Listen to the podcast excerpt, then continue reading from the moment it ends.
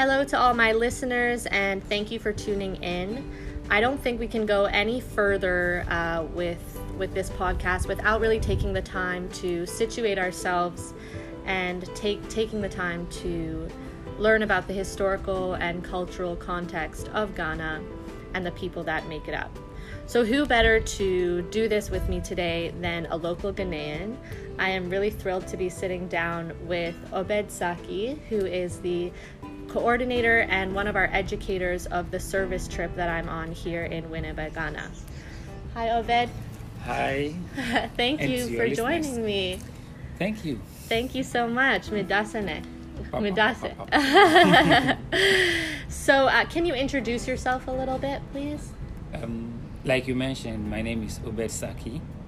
Um, I'm 36 years, and I was born in Winneba in Ghana, and I've lived in Ghana all my life. I was a teacher until becoming a coordinator for this project. So it's nice to have you. Yeah, and here we are. I know that there's so much to cover in terms of history and culture, and that every aspect we'll be discussing today is just the tip of the iceberg. Not that there are icebergs in this country. Yeah. but we'll do our best, and everything deserves more attention. So let's begin a little bit with the history, looking at things like resources and trade. So, what is Ghana known for in those realms? Okay, so Ghana is known for many things, especially um, in the field of um, mineral resources. Okay. For example, we have a lot of gold, and it was the gold that led most of the European countries to come to West Africa to trade, specifically in the Gold Coast.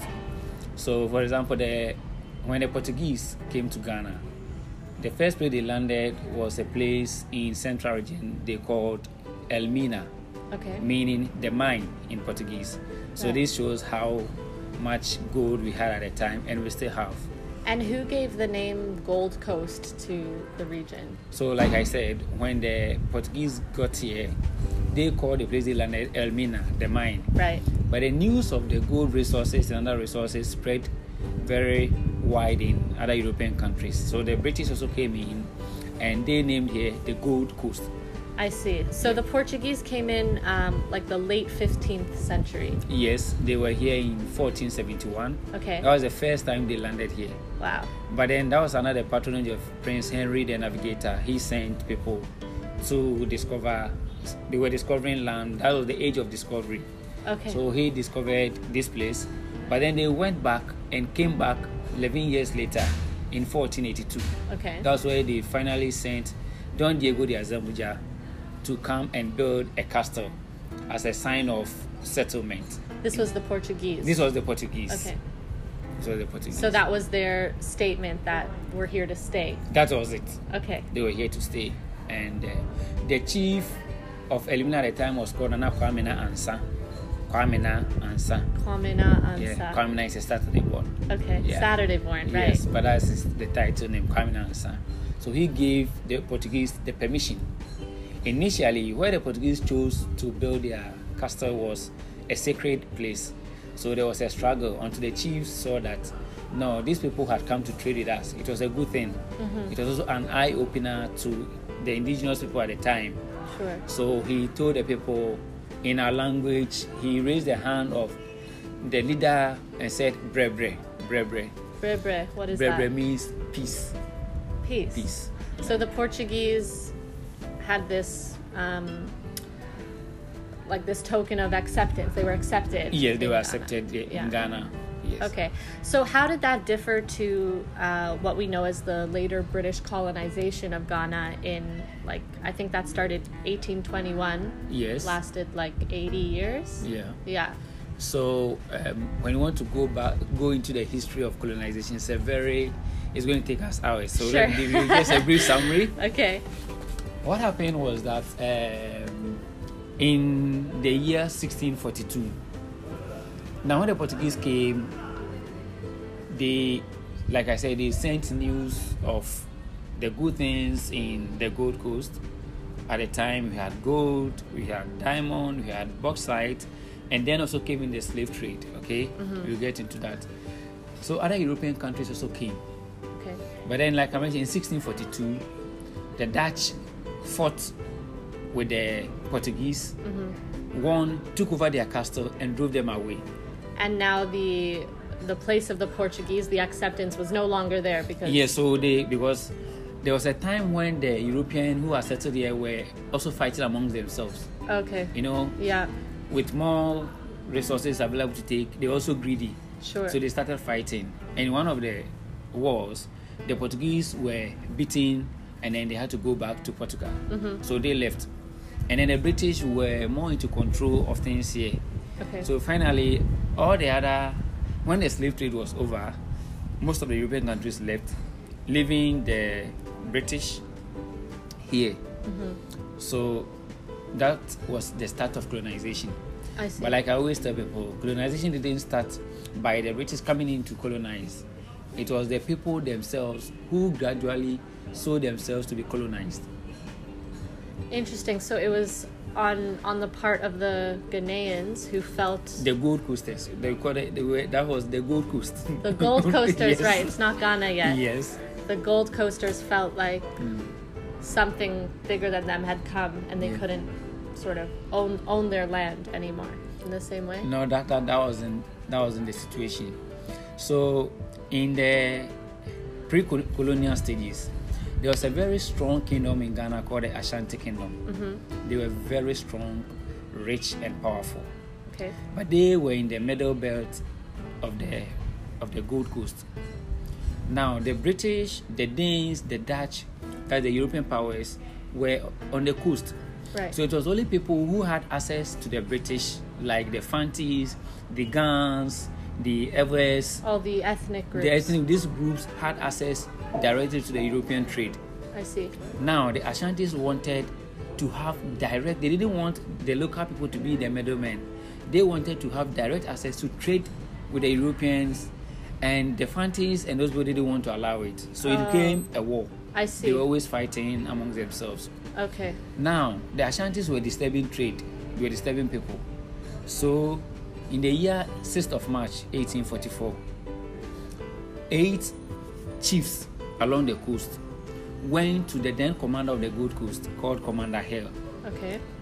that they want to sign a bond which was called the bond of 1844 Okay. and in the bond the British were supposed to protect the local people okay Right. from the Ashantis who were always fighting them Getting in the way. you understand? Yeah. They were Yeah. fighting and killing them. So the British, who had soldiers who had a lot of guns, to protect them. In that agreement, the British also put in place certain things that they also wanted from the local people. And this was the okay. beginning of colonization. I see. So they they took the opportunity to Yes. So the a- British then took the opportunity Right. down. Now, if you have succumbed or submitted to me, then so when this agreement was signed, the British now announced the Gold Coast, this part of the coast, as under their protection. right. So it became a British a British protectorate. So when you use the word protection, if we look now back at the time of colonization, what what how would you describe the period? Was it a dark time in Ghanaian history, um, or were there benefits to the British being there? Okay, so there are two two sides to this issue. The very dark side is with the trans Atlantic slave trade that we had. Yeah. This is something that we Africans, especially Ghanaians, we don't want to talk about because it brings a lot of pain in our heart to see millions of people being shipped away. And these people were the strongest at the time. Mm-hmm. Slaves were not the weakest, they were the, strong, the strongest, the most beautiful, like people that people who were able to be on a sea for months to get to Europe. You had to have strength. Strength. Yeah. And even when they were brought, they were screamed before they even got to the ship. So this part is a very dark, one of the effects that ha- we had with the, the coming in of the Europeans. But then there are also advantages. It opened the way for civilization, like we mm-hmm. say. Mm-hmm. For example, in colonization, one of the biggest or the most advanced high schools in Ghana was built by Governor Guggisberg. Right. the A British a British officer. officer. Yeah. He was the governor at the time. So they built schools, they built railways, they built hospitals. You know, they, they gave technical education. They took local people to Europe to be trained. Mm-hmm. These are important things that we can mention. Right. That came with colonization. Yeah, and I think that that gives interesting perspective today because um, Ghana is no longer colonized, Yes. and so so let's go into that a little bit. How did Ghana gain independence from British colonization? Okay, so the struggle for independence took um, a longer time. Mm-hmm. So right from colonization, people started, you know, agitating because the people had lived a life of freedom before. So most people were not in tune with what was going on. For example, there was a poll tax ordinance Okay. Announced by the British that everybody should pay some form of levy. Mhm. Okay, and they sent police people, policemen at the time to go to houses to take money for development. The people hadn't, they didn't know anything about tax, so announcing something like that wasn't in their favor. Right. Okay, now, so the struggle started when some of those people whom the British had given scholarships to go and study abroad Okay. came back Mm-hmm. to come and help, and they said, "No, our people can live on our own." They sort of they saw how other cultures were working. yes. They felt empowered to yes, to bring it home. To bring it home. So there was this struggle, there was a give and take. And in early part of the 1940s, there was the very first union, organized union f- formed, which is called the United Coast Convention, UGCC. okay. These people, now we call them the Big Six Okay. they sought to lead the struggle for independence. So Dr. Kwame Nkrumah, Dr. J.B. Danquah, Obeche Bilante, Akwe- Akweje, these, to mention a few of them, and other people whose name I'm, I'm not mentioned here, sought to champion the cause for, for our independence. Mm-hmm. So the UGCC had a motto independence in the shortest possible time. Okay. Okay, independence, Efficiency. efficiency. yeah. Yes. So there was these struggles. There are times that there were there were riots. For example, in 1948, there was a riot in Ghana. Mm-hmm. Some some some soldiers whom the British recruited to go and fight in the in the World War Two. Yeah. They were promised so much, and when they came back, they turned their eyes, and they didn't want to take of them. So these veterans marched to the Osu Castle, which at the time was the seat of the governor Okay. and someone shot and then killed some of the generals Mhm. and this thing started a rout. Of course. and the push so um, these are some of the things that the people used to force the British for the independence but So that didn't give independence in Uh-huh. 1948 okay. one of the members of the UGCC who was their secretary his name is Dr. Kwame Nkrumah Okay. he eventually became the first prime minister and the first president of the republic Okay. So Dr. Kwame Nkrumah saw that the other leaders of the UGCC didn't want the independence of the people. You know, they were slowing down. They write to the queen, they go to the governor, we want to rule ourselves. They said no. So Kwame Nkrumah himself formed his own political party Hmm. called the Conventions People's Party. Okay. That was independence now. Wow. Not independent in the shortest possible time. right. So- oh, it's even shorter so, than so, that. So shorter than that. So he started, and Kwame Nkrumah was imprisoned. You know, like the situation with wh- what happened, especially in South Africa, the same way. Yeah.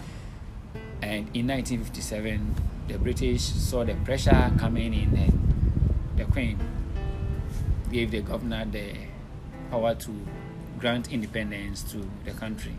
So it sounds like a mixture of advocacy and methods of violence and just sort of a And some of these violence- Determination. yes, determination Yeah. to to rule uh, ourselves. yeah. And then Ghana became the first self-governing country in Africa. Is that right? in sub-Saharan Africa. In sub-Saharan Africa. So then the surrounding countries took inspiration from Ghana. a lot of inspiration from Ghana. Mm-hmm. And I think you, you were telling me the other day that the um, the star in the Ghanaian flag is the symbol of hope. Yeah, the Blue Star of Africa, hmm a symbol of hope. As a result of gaining independence. Yes. Yeah, so that's incredible. And that's one part of the story, but if we go even sort of further ahead into history, today Ghana is a democracy, Yeah. but it was not always It's- one. It was not always. Um, this is obviously another topic that we could go on for hours with, For I'm hours. sure. Yeah. But uh, how, how, who initiated that shift? I assume it came from the citizens. They wanted more say, more rights To is it to democracy? to democracy. Yeah, All right. So we this takes us far back. I'm just giving a summary. yeah. So in 1960 we became a republic, Okay, and Dr. Kwame Nkrumah, who was the prime minister, became the first president. so 1960, Ghana gained independence. 1957 Ghana gained independence. Okay, 1960 became, became a a republic. And so Kwame Nkrumah became the very first president of the republic. Now, Kwame Nkrumah was practicing a one party democracy with his political party, the Convention People's Party. One party democracy. One party, yes, one party. It was a one party state. Okay, So, democracy party it's one party. you don't have a lot of choice. you don't have a lot of choice. So, but there were other parties around. Like we have the UGCC, which I mentioned, the one that he left. the one that he left to form his own party.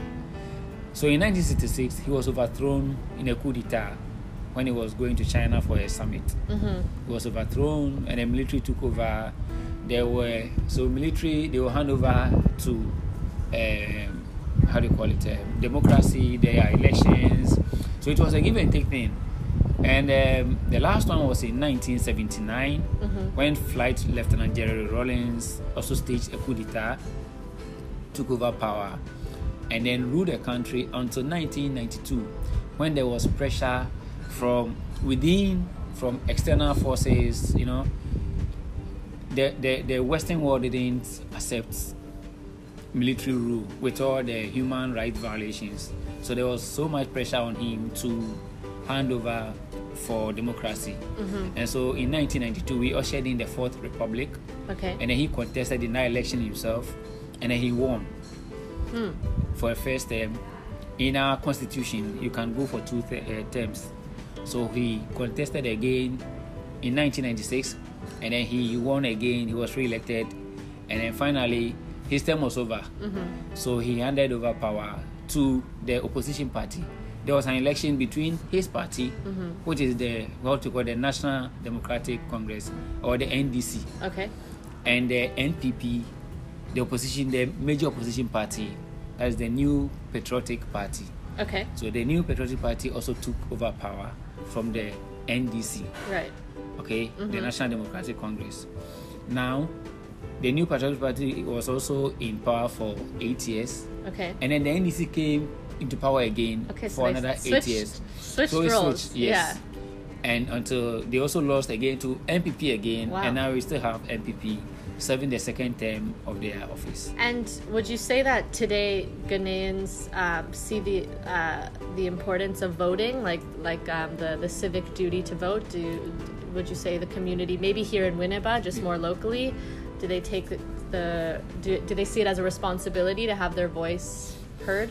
Yes, you know, now we've also come to the age where we have many people being educated, Ghanaians, um, like the middle class, knowing their civic rights, civic duties, and stuff.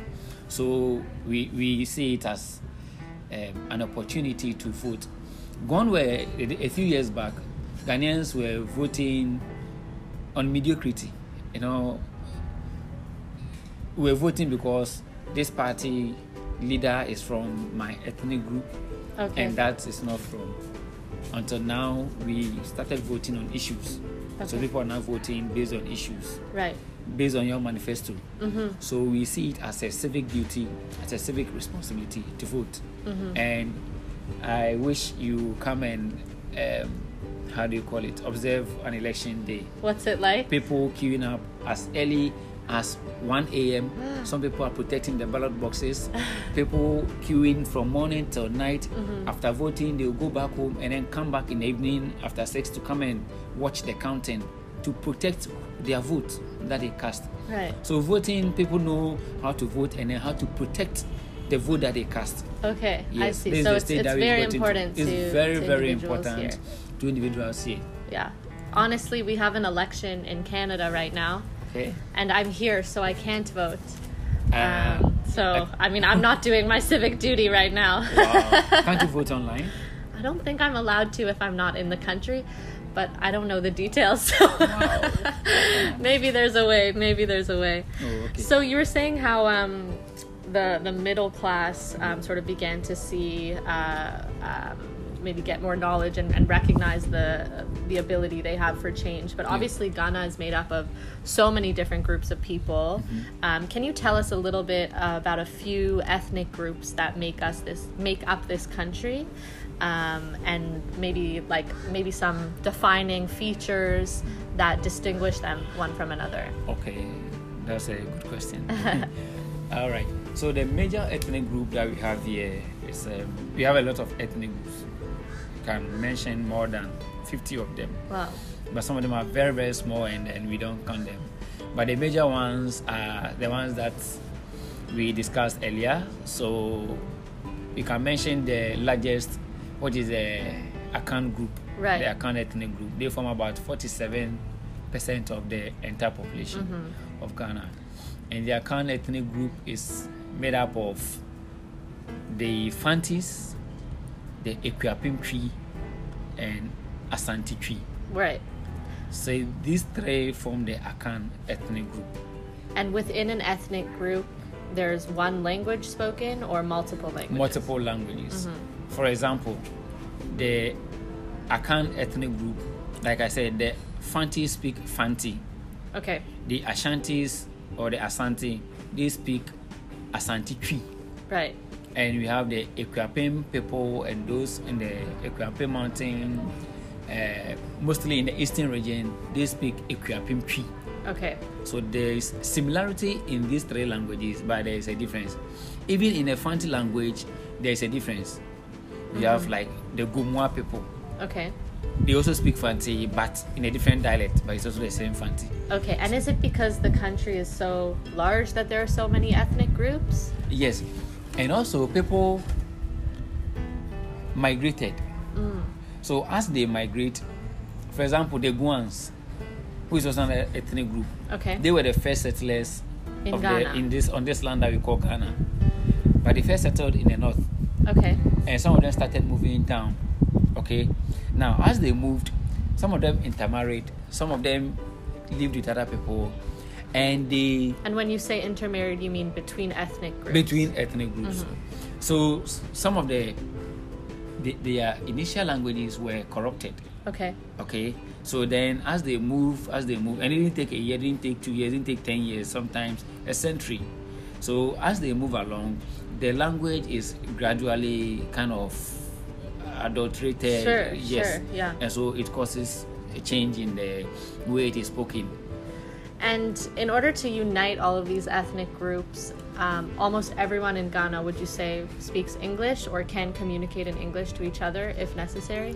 I, I believe now the largest population, and wherever you are, any part of Ghana that you travel to, you may get one person, at least someone, who will be able to communicate with you meaningfully. Right. Because we are talking about basic education in every little village that we have in Ghana, extending, trying to eliminate illiteracy. So every place that you find yourself, but especially from the southern part of uh, Ghana, I mean from western region, central region, eastern Volta region going, where we had the first contact with the Europeans. That, where that includes where we are now. Winneba Where we are now, is the central region. is the central region. Uh-huh.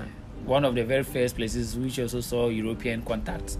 Is is very common to see everybody, almost every, everybody, the larger population, speak meaningful English or communicate meaningfully with uh, anyone.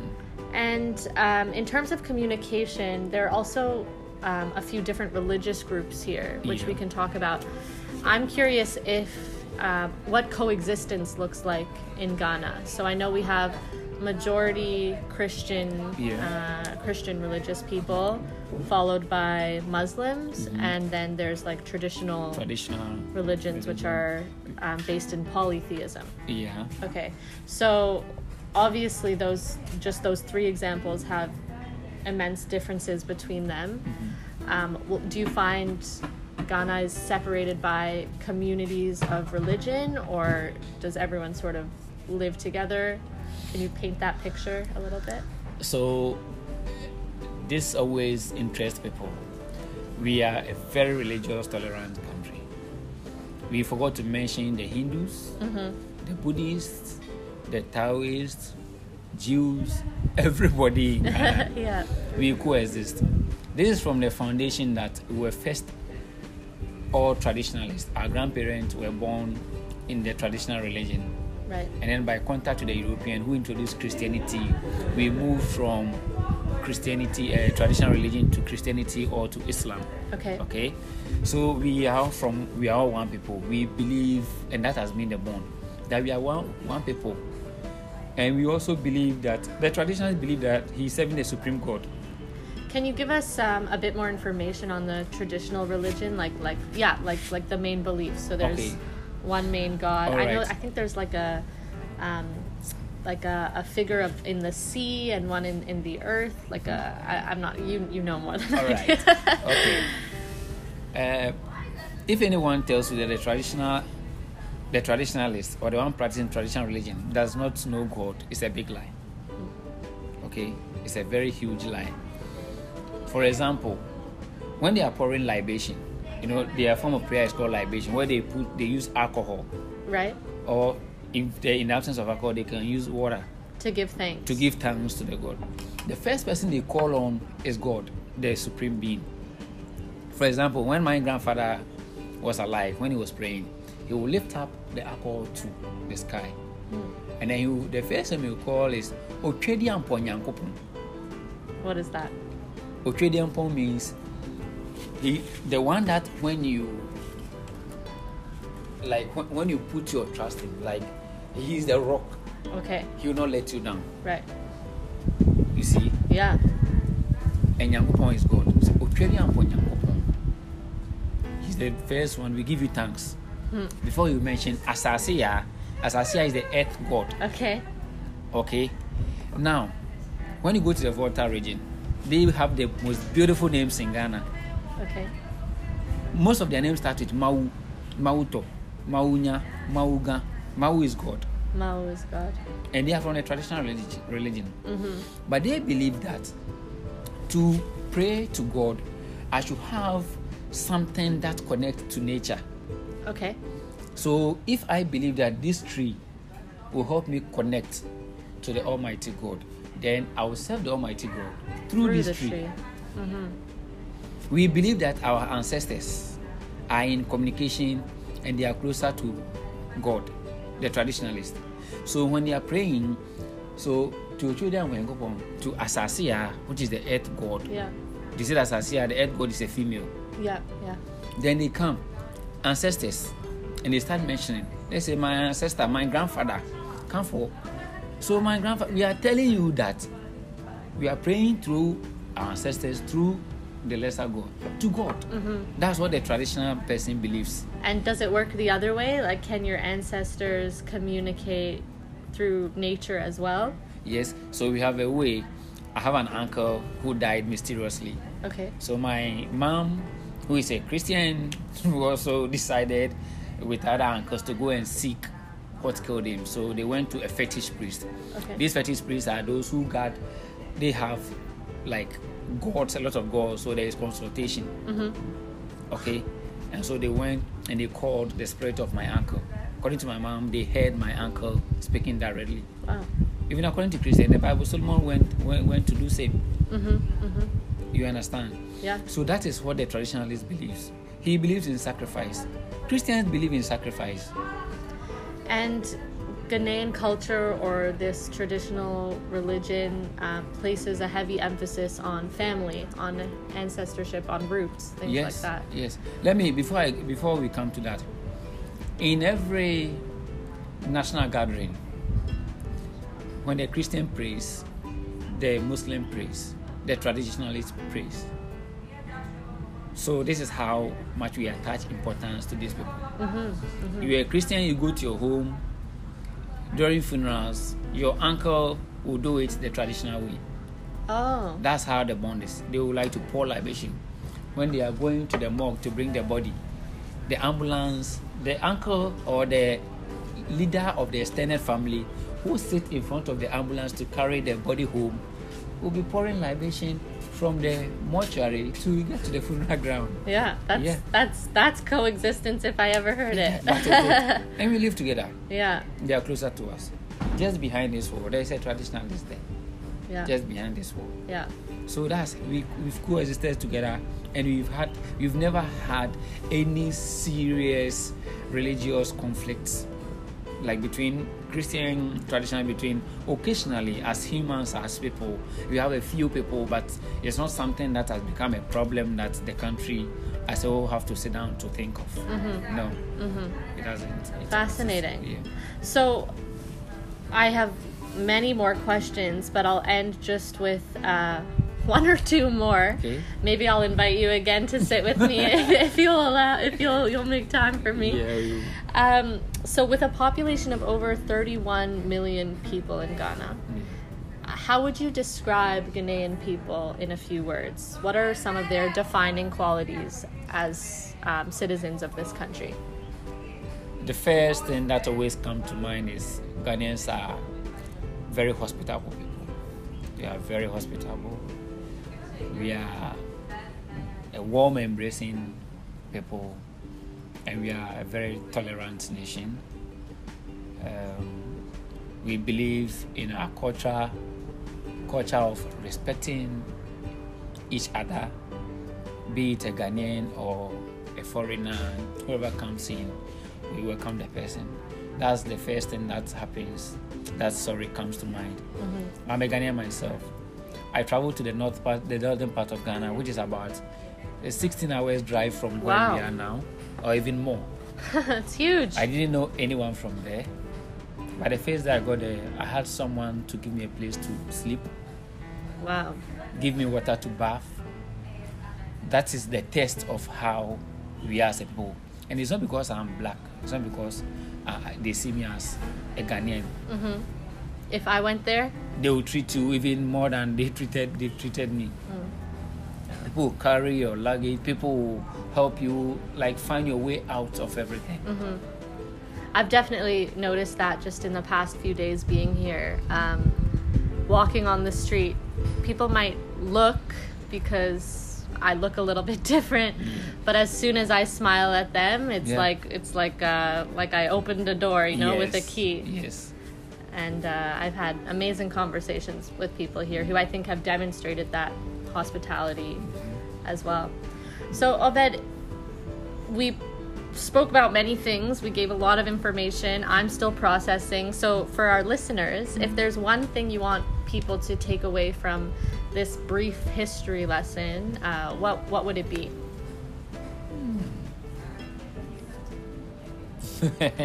That's a difficult one. It's a difficult a one. difficult yeah, we touched on many many topics. Yes. Um, so the Ghana that we have now, um, we've gone through the it's a process of going over whatever pain, whatever we went through in the times of the colonial times. Um, we have a very rich history as a people. We have a very rich culture.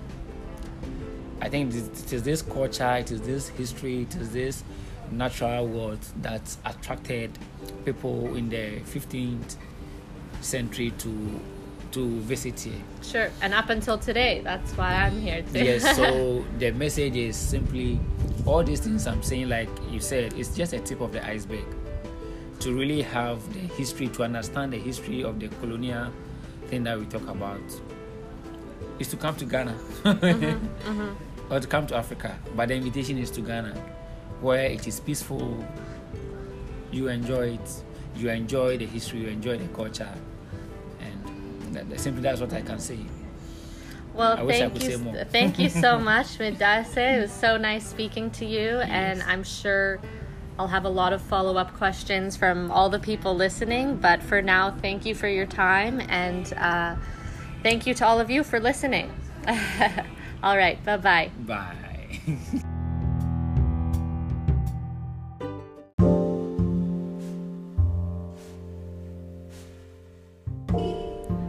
You're listening to Touch and Go.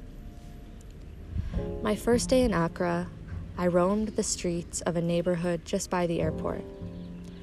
It was early for me, probably around 9 in the morning, but it felt like the city's inhabitants had been up even before the sun. There were faint stirrings within the faded walls of homes lining the streets, mingling of people in small groups, and vendors selling things like cold water and biscuits, offering them to anyone who walked by. And there was music. This music wasn't coming from a radio, although since being here, I've realized that a radio seems to always be playing from somewhere. But these were the live voices of a man and woman joining in song. Curious, I let my ears lead the way and I approach the music that's getting louder and louder. I find myself in front of a church. It's Sunday, of course. Tentatively, I enter the building. I have my temperature taken by a guard at the front who then ushers me in and seats me in the third pew from the front. My eardrums at this point are nearly bursting from the intensity of the music and the volume of the speakers. On stage, there's a woman in a colorful dress and a gaunt man in loose clothes swaying and singing prayers. There's an electricity in the room that sparks in each individual of this small congregation and its devoted worshipers. This is my country. This is my home. As I listened to these words, I found myself blinking away tears. Now, I'm an emotional person. I mean, I cried during Chicken Little, but still, why did these prayers in a foreign land, prayers I don't sing myself, heard from people I will likely never see again, have such a deep impact on me? I was enraptured. Fast forward to this week, where I observed Yom Kippur, which is the Jewish Day of Atonement. On this day, typically at home, I'm with my family. We bring in the holy day with a meal all together and abstain from eating for the next 25 hours. By not eating, by taking on this fast day, you're actually brought to a higher spiritual level, or so they say. and you spend the day in synagogue with your family and friends, praying, asking for forgiveness, looking for a better future, and doing self reflection to bring in a better year ahead. In reality, what it looks like is I don't eat, I go to synagogue, I come home, I sleep, and I wait for it to be over in all honesty. This year, though, I find myself living in this communal house with 20 people of all different faiths and levels of observance under one roof. This is the first time I'm away from home for Yom Kippur. In preparation, I spent the day before drinking water. Uh, at home, I would definitely be adding, eating a lot of food. Here, uh, a lot would be a dramatization. but the 30 degree weather and 90% humidity certainly won't help with a fast day. That night, we bring in the Chag together, the holiday, all dressed in white, and with three others observing this day, I sit outside, joined by a symphony of buzzing mosquitoes supporting our timid singing of songs from lands far away from here. It was an exceptional moment. Every few minutes, one of us would have to get up to activate the motion sensor so that the lights would turn on and we could actually read the prayer books that we had brought with us. But within our little congregation of four, there was that same electricity I felt a few days earlier at the church. A same sense of something something buzzing between us. We spent the next day in the shade, sharing one prayer book among the four of us, talking about things like sin and punishment, God and morality. Singing, dozing, reading. The clock ticks on. It was a beautiful way to spend a reflective day. And as we watched the sun descend behind the coconut trees lining the fence of our temporary home, we ushered in a new year, a blank slate, and an opportunity to welcome a better version of ourselves. And then we ate. In Ghana, the population here is mostly Christian. In fact, a common response to Etesien, which is how are you, is Neame Adome, by God's grace, or thank God.